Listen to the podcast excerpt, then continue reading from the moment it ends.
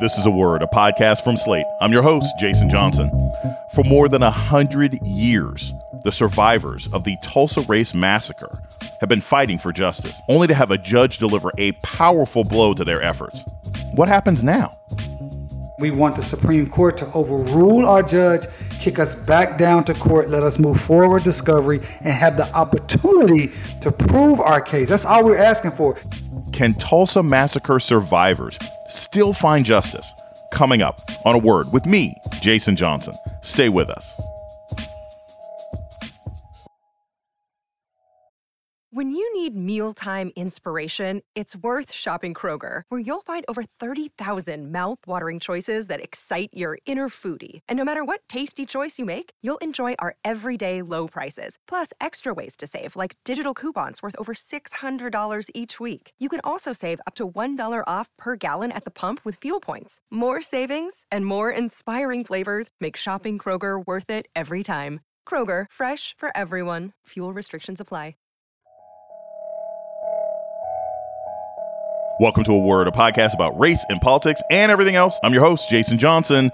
The destruction of the Greenwood community in Tulsa, Oklahoma, back in 1921 was largely forgotten over the course of American history, certainly by white America. The prosperous black community was burned to the ground, subjected to aerial bombing, the first in American history on a domestic soil, and hundreds of residents were killed and buried in mass graves. But the survivors and descendants of the victims have never stopped fighting for justice. Here's a clip of survivor Viola Fletcher testifying before Congress in 2021, 100 years after the massacre. Still, Greenwood should have given me the chance to make truly make it in this country.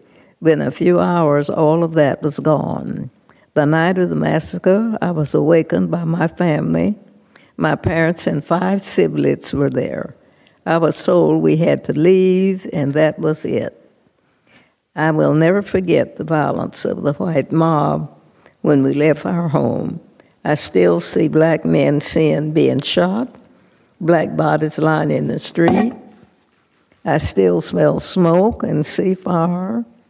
I still see black businesses being burned. I still hear airplanes flying overhead. I hear the screams. I have lived through the massacre every day. Our country may forget this history, but I cannot. I will not. And other survivors do not. And our descendants do not.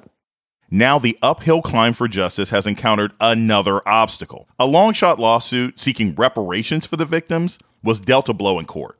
But the fight isn't over. Attorney Damario Solomon Simmons is leading the charge, and he joins us now. Damario Solomon Simmons, welcome back to A Word. It's always good to talk to you, my brother. Before we talk more about the case, let's talk a little bit about the history. So, you joined us last year right after the mass shooting in Buffalo to talk about the Tulsa massacre. And for those who didn't hear that uh, or who aren't familiar with the history, give us just a brief portrait of the Greenwood community that was targeted in Tulsa. Absolutely. The Greenwood community was the richest, most organized African American community in the history of this country. We had 40 blocks of doctors, pharmacists, lawyers, seamstress, hotel owners, anything you can think of uh, that's the so-called American dream. That was happening in Greenwood. It was land ownership. It was wealth. People owned planes, and it was a community. We, sometimes we talk about Greenwood, we say Black Wall Street, but Black Wall Street was just a part of the greater Greenwood community. It was the city for all the black towns that surrounded it because Oklahoma, as you know, Jason, was a black haven. And why was that? Because of the black Native Americans that were already here during Indian Territory that created the environment that had black people coming from all over the United States looking for a place to be free, independent, and prosperous. For those who uh, didn't watch Watchmen on HBO or didn't watch Lovecraft Country or haven't paid attention the last two or three years, what happened on May 31st of 1921? On May 31st, well, May, on May 30th, there was a black uh, young man by the name of Dick Rowland who was accused of assaulting a white woman. And we know that's a virtual death sentence uh, at that time, if not even now. And they took him to the Tulsa County Jail, and a mob of up to 2,000 bloodthirsty whites came down calling for the death of Dick Rowland. And the major newspaper ran an article said to lynch a Negro tonight. And these black men of Greenwood, the most prosperous, wealthiest, educated black men in the nation, millionaires, several of them was multimillionaires. They loved their community so much and they loved Dick Rowland so much. These are people that were prominent, door owners, business owners, millionaires.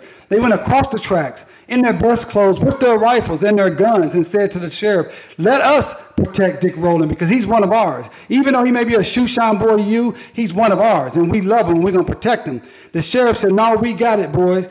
Y'all should go on home. They said, We're not going anywhere. And then that, that mob, one of those racists that wanted to lynch Dick Rowland, said to O.B. Mann, What do you want to do with that gun? And O.B. Mann said, I'll use it if I need to. O.B. Mann was a World War I veteran. And that white man said, Give me that gun. And he tried to snatch the gun from O.B. Mann. The gun went off, and all hell broke loose. Those 2,000 whites were deputized by the city and the county of Tulsa. The black men retreated back into Greenwood and they held off that mob for about 12 hours. And then, unfortunately, the National Guard was brought in, and the National Guard had something called machine guns. And they set those machine guns up and they were able to cut and, and destroy all of the defenses of the black men as who they were dying heroically as, as their women and children were escaping to the north and getting on the trains. And finally, they broke through and literally a mob of up to 25,000 whites poured into Greenwood, burning everything in sight. But before burning, before murdering, before doing all of that, they looted the, the, the, the, the valuables of the Greenwood community. Then they burnt it to the ground. It was the first place, Jason, in the history of this country that was bombed from the air. It is the largest crime scene in the history of this country you have 40 blocks burnt to the ground, over 3,000 people disappeared. 8,000 people known to be homeless for up to nine months, and a community that lost over $200 million in property damage alone. We heard briefly at the beginning of this conversation from Viola Fletcher. Um, and I mean, it's always amazing to hear her voice. I've had a chance to chat with her, with you. I've seen you on the air on MSNBC. Who are the other survivors that you're representing? And, you know, what are some of their most vivid memories of this terrorist attack? Yeah, so we have three wonderful uh, unbelievable, special three living survivors. And you've already talked about Mother Viola Ford Fletcher, 109 years old. We have 108 year old Lessie Benningfield Randle, who we call Mother Randle. And then we have Mother Fletcher's younger brother, uh, uh, Hughes Van Ellis. We call him Uncle Red. He's 102 plus. Uncle Red was a baby at the time, so he doesn't have specific memories of the actual massacre. But both Mother Fletcher and Mother Randle can tell you about hearing the hearing the, the, the, the, shots, smelling the smoke, seeing the bodies in the street, feeling the, the heat of the flames as they flared down the street, getting to safety, getting rounded up. Mother Randle was actually rounded up and taken to what they called at the time. This is not my words, this is the words of the time concentration camps for the Negroes. Mother Fletcher remembers escaping in a covered wagon. Jason, think about this. We're talking about a time where a person is escaping a massacre in a covered wagon where her mother put her behind in a in a, in, a, in the wagon and put a, a, a, something over her her head and said, "Baby, don't look out." And but she was so curious to see what was going on, and she moved that blanket and she looked out and she saw the plane. She heard the, the, the screams. She saw dead bodies. She saw the fire, smelt the smoke, and they made it to safety just east of Tulsa into a place called Claremore where they lived in abject poverty. They left a house to live in a tent in the forest for two years. This is what my clients experienced. This is what the community of Greenwood experienced. And this is what this case is about. We talk a lot about uh, erased history in America, how violence perpetuated against black people, in particular by white folks, and particularly supported by the state, is erased. And that's not just in national conversation. That's not just because a bunch of people in Congress talking about CRT, but this is personal to you. You know, talk a little bit about the fact that you didn't even learn about much of this history and you grew up in the Greenwood area. Jason, as you know, I went to middle school on Greenwood Avenue at Carver Middle School. Never recall hearing about this. Went to the the crown jewel of Greenwood, uh, Booker T. Washington High School. Never recall hearing about this. I learned, as you stated, about this in class in 1997, my junior year at the University of Oklahoma, sitting in Intro to African American Studies class with Dr. Kepper Newbrow big, tall, six foot five, 335 pound man with a booming voice and long locks down his back. He intimidated me. I didn't want to say much in class, but when he started talking about this place in Tulsa, Oklahoma, where these rich black folks had land and property and businesses and were millionaires. And I, I, I was sitting there and I raised my hand and said, Hey, I'm from Tulsa. That's not true. I'm from Tulsa. I ain't never heard that, and I never been more embarrassed in my life when I found out that I was the one that didn't know my own history. And from that day forward, I have been committed and obsessed with telling and teaching as many people and educating them about the massacre and advocating for justice and reparations for my people who suffered the massacre. My people, including my wife's grandmother, was a massacre uh, a victim. My neighbor that across the street was a victim. I didn't even know it. So many people that I knew growing up, that I knew, whose houses I've been into were victimized by the massacre, was destroyed, their businesses destroyed by the massacre, family members killed by the massacre, and I grew up not knowing about it, and that's why I'm passionate about making sure that everyone not only knows about it, but we'll do something about the continuing harm that we still are suffering. We're going to take a short break and we come back more on the legal fight for Tulsa race massacre survivors. This is a word with Jason Johnson. Stay tuned. This is Jason Johnson, host of A Word, Slate's podcast about race and politics and everything else. I want to take a moment to welcome our new listeners. If you've discovered a word and like what you hear, please subscribe, rate, and review wherever you listen to podcasts. And let us know what you think by writing us at a word at slate.com. Thank you. You're listening to A Word with Jason Johnson. Today we're talking about the Tulsa Race Massacre case with attorney Damario Solomon Simmons. Damario, tell us a little bit about who is this judge and what was her ruling in your case? Our judge's name is Caroline Wall. Uh, she's an elected Oklahoma State District Judge. Uh, according to her own website, she's a quote unquote constitutional conservative. Um, she what she did in May of 2022, she actually stated from the bench and ruled that our case would be able to move forward to discovery, meaning she had uh, overruled or uh, denied the motion to dismiss by the city and other perpetrators.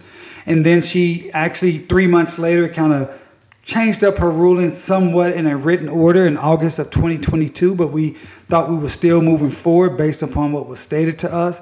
And then on May 10th, 2023, which happened to be Mother Fletcher's 109th birthday, we had another hearing where she stated she was going to make a ruling within seven days. Uh, it took over two months for a ruling to occur, and we found out Friday night at 7:45. I found out Friday night at 7:45 on July 7th from a reporter sending me a text message saying, "How do you care to comment about the dismissal of your case?" Jason, I was shocked. I felt like I had been hit with a a sledgehammer, 500 pound sledgehammer in my stomach because one, I couldn't believe we had lost because the law and the facts are so clearly on our side. Two, I couldn't believe it was done the way it was done in a, in a Friday night, and I learned about it from a from a reporter. And three, all I could think about after I got over my own hurt and depression and little tears is I got to call my clients on a Friday night and explain to them that their case has been dismissed, and I have no reason why because the judge didn't give us any reason at that time. Even though this happened 100 years ago, you are standing on the shoulders of other people who have fought for this case. There's some folks out there who think, oh, yeah, I haven't heard about this. This must be relatively new. But there had been legal efforts and court efforts and local government efforts and banking efforts before you. What were some of the attempts to get reparations, to get justice for Tulsa survivors before you got involved? Man, absolutely. I stand tall on the shoulders of people like B.C. Franklin, attorney B.C. Franklin, the father of Dr. John Hope Franklin, the great historian, and attorneys I.W.H. Spears, uh, attorney, so many other attorneys that started filing lawsuits and fighting for justice and reparations literally days after the massacre. There's a very famous picture of uh, B.C. Franklin and his law partner I.W. Spears in a tent with law books literally days after the massacre. I had that picture recently blown up after this dismissal because it gives me inspiration to know that as much opposition, obstacles, and odds that we face today, these brothers were literally practicing law on the ashes of their of their law building in a tent, filing lawsuits against the very people that had just burnt down and, and murdered their entire community. That is the legacy that whose uh, shoulders I stand on. I stand on the shoulders of Professor Charles Ogletree, one of my personal mentors, who in the early 2000s brought a, a, a, civil rights case along with the late great Johnnie Cochran and people like Professor, my good friend, Professor Eric Miller, people like attorney Michelle Roberts, who many know her as the uh, just retired NBA Players Association president, but she's an unbelievable litigator. People like Audra and so many more who have in this fight, so many non-lawyers who've been pushing this issue, pushing City Hall, pushing state government. People like State Representative Don Ross and State Senator Maxine Horner, who did the initial Tulsa Race Riot Commission report at the late 90s, early 2000s. I stand on the shoulders of all these people, and that's why I know that victory will be ours because in 1921, there was a postcard, Jason, that specifically says there's a postcard of the massacre. You know how these people, these sadistic people, like to make postcards and cut off souvenirs of, of our suffering.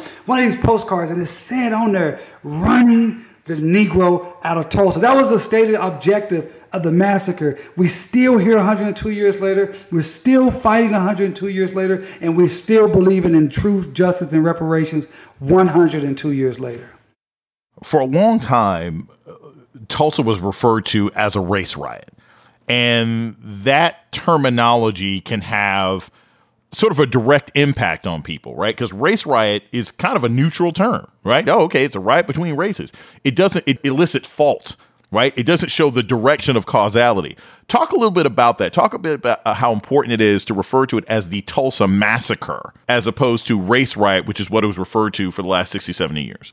Yeah, I'm very proud of the fact that uh, I was one of the first people to make that a very specific issue and ask. I remember in law school when I wrote, I wrote my thesis on the Tulsa race massacre, and I argued at that time because everybody still was calling it the riot, just what you just stated, that a riot conjures up the wrong the wrong mental picture that these two groups must spontaneously, oh, who's responsible? No, this was a massacre, it was a pogrom. Some people even call it a Holocaust because the Holocaust literally means destruction by fire, and this was a community that was destroyed by fire. So I was a big proponent of that, and was very happy that the RCC, which was the Reparations Coordinating Committee, which was headed by Professor Charles Ogletree and Audra Autor, who was doing the litigation in the early 2000s, I was a clerk for that, and they they adopted that language, and we really pushed that and made sure that people stop saying race riot. And right now, when someone says a Tulsa race riot, I think you may slip have a slip of the tongue, but really that shows a level of consciousness at this point because this was truly a massacre and that's the thing about the Tulsa Race Massacre. It's not unique that black communities were destroyed across this country. That happened every year all, all over the United States of America. It's too many even to name. But the thing about the Tulsa Race Massacre that is unique and why it's so important to our overall history and our quest for racial justice is this fact. It was the largest. It was the scope and scale of it. We're talking about 40 blocks. We're talking about 10 to 12,000 people. We're talking about $200 million of property damage. And we're talking about black people literally a generation and a half out of enslavement that had done everything that America says we have to do own land, work hard, have a business, mind our own business. We did all of that. We built it all up, and you came and they bombed it out because that is actually the American way, not this whole mythical we believe in liberty and justice for all.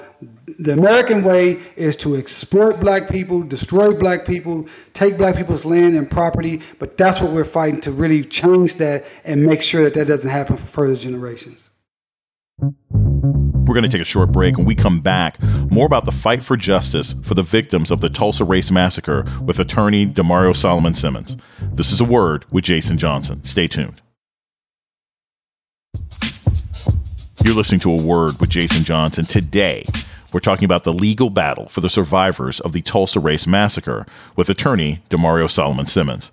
So, how did the three surviving victims respond to this legal setback. And I mean, they've lived more than they've lived double our lives, right? You, me and you combined our lives, they have lived longer. So, so I, I'm sure they've got a perspective that we can't fathom at this point.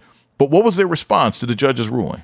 They were shocked. They were disappointed. They didn't understand why, especially when I told them, well, we didn't have a written order, so we didn't know what the rationale was. Um, you know, I, I will say this too. You're right. They've lived through dust bowls and two world wars and two pandemics and real deal Jim Crow. Um, so they're very resilient. Um, and we they simply said, "Hey, well, what you know? What's the next step? You know, what what else? What, what can we do?" And that really picked me up because Jason, I was I was devastated.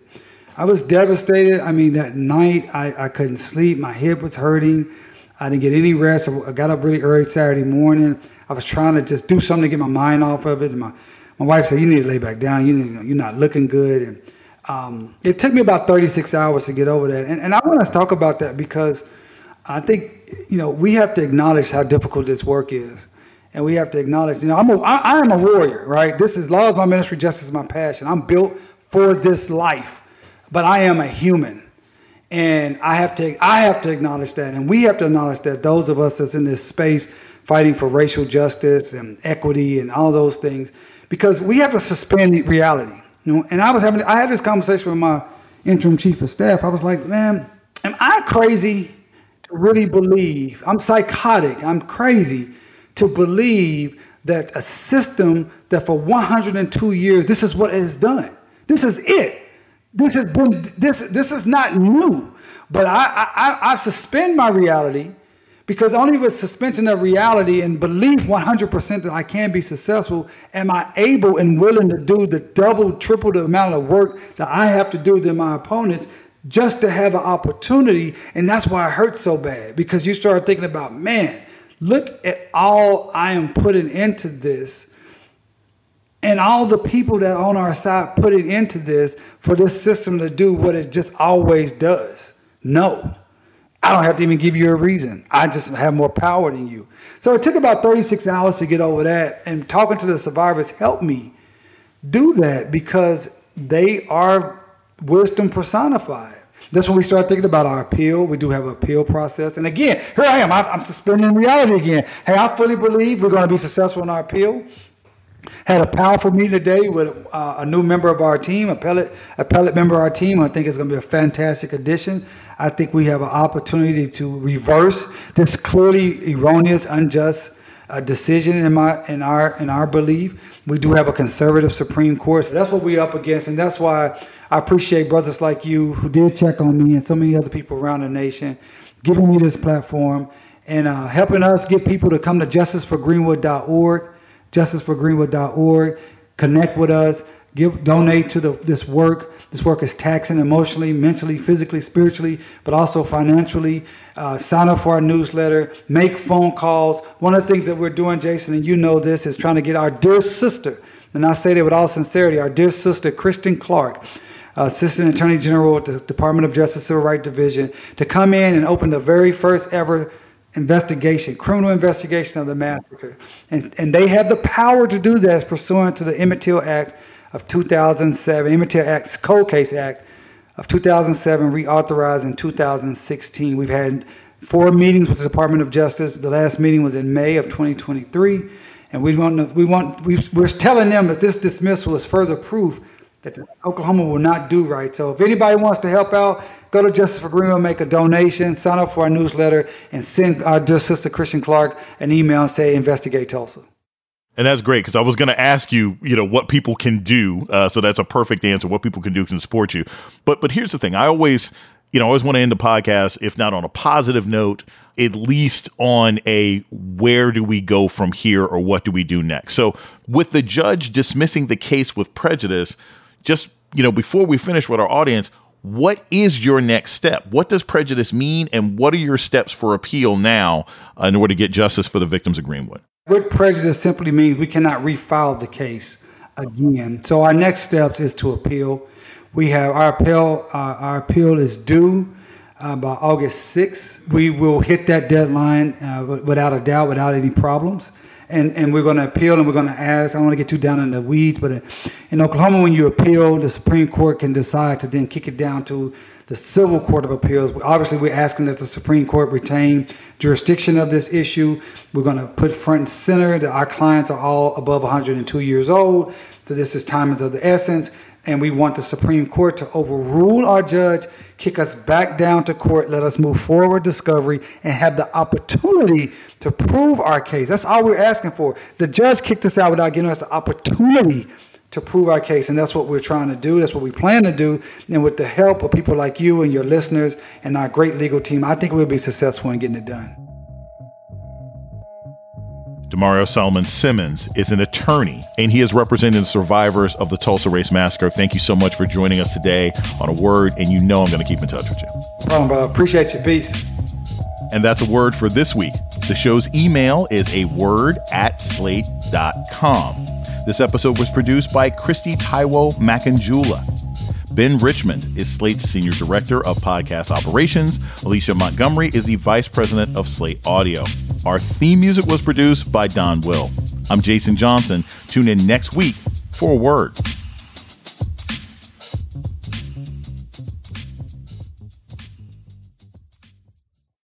Without the ones like you, who work tirelessly to keep things running, everything would suddenly stop Hospitals, factories, schools, and power plants, they all depend on you.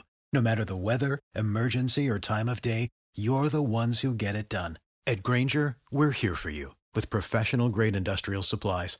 Count on real time product availability and fast delivery. Call clickgrainger.com or just stop by. Grainger for the ones who get it done.